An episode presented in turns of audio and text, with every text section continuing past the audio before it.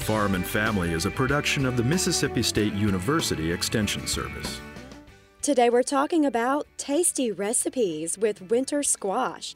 Hello, I'm Amy Myers and welcome to Farm and Family. Today we're speaking with Kristen Whisenhunt, dietetic intern at Mississippi State University, who's currently in her rotation at Mississippi State Extension Service. So, today we're talking about winter squash and how we can best utilize this versatile vegetable. Kristen, thank you so much for joining me today. Thank you for having me. I'm excited to be here. So, winter squash has many health benefits and can be grown right here in Mississippi, but winter squash is a broad term, right? Can you explain the different types? There are actually many different types of winter squash, such as butternut, spaghetti, and acorn squash. They are all typically planted around the same time and in the same family, which is why they are all under the same name. Does that mean they grow in the winter? No, so they are actually planted in the summer in July or early August because they take about 90 days to grow and ripen. Planting them early allows them to survive through the first frost. Then they are harvested in October and November once the rind is hard and deep in color. The term winter squash comes from the fact that they have a thick rind, which allows them to last through the winter. So, once the squash is harvested, how should it be stored?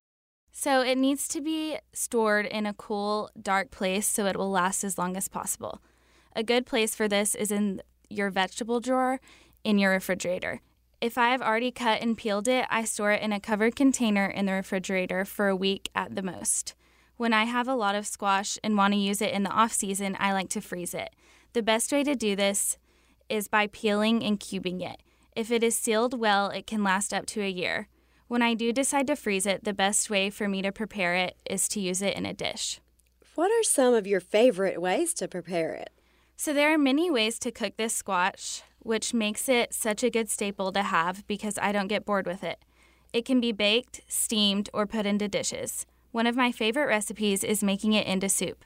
I like to do this in a slow slow cooker so it is ready when I get home. I just put the peeled squash, some onions and carrots, broth, and whatever seasoning I feel like that day into the slow cooker on low. Then when I get home, I just have to blend it together and add some cream. This makes it easy for those days that I am busy. Another easy and fast way to prepare it is to peel and cube it.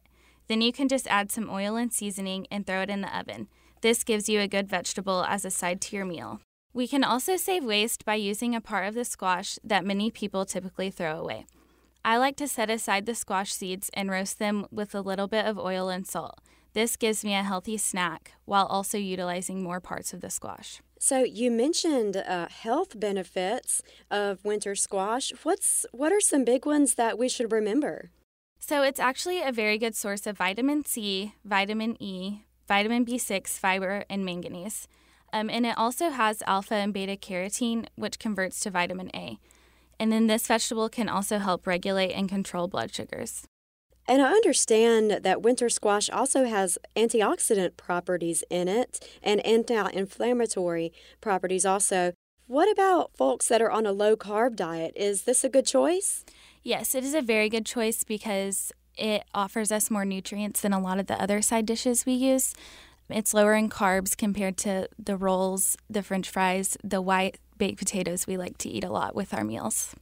What about frying the squash? Is this the kind of squash that we can fry? Well, we don't recommend frying anything because it's not as healthy, but typically summer squashes are fried, and these are different from our winter squashes because winter squashes have a harder rind and the skin isn't as edible as it is with our summer squashes.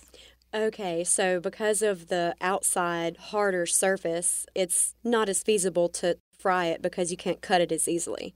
Right, and it's not going to be as edible and as easy to eat. And of course, fried food is really not not healthy anyway. So, how can we find more information about winter squash? So, there's a lot of good information through extension agencies. And a good website to use would be the Illinois Extension, which is extension.illinois.edu.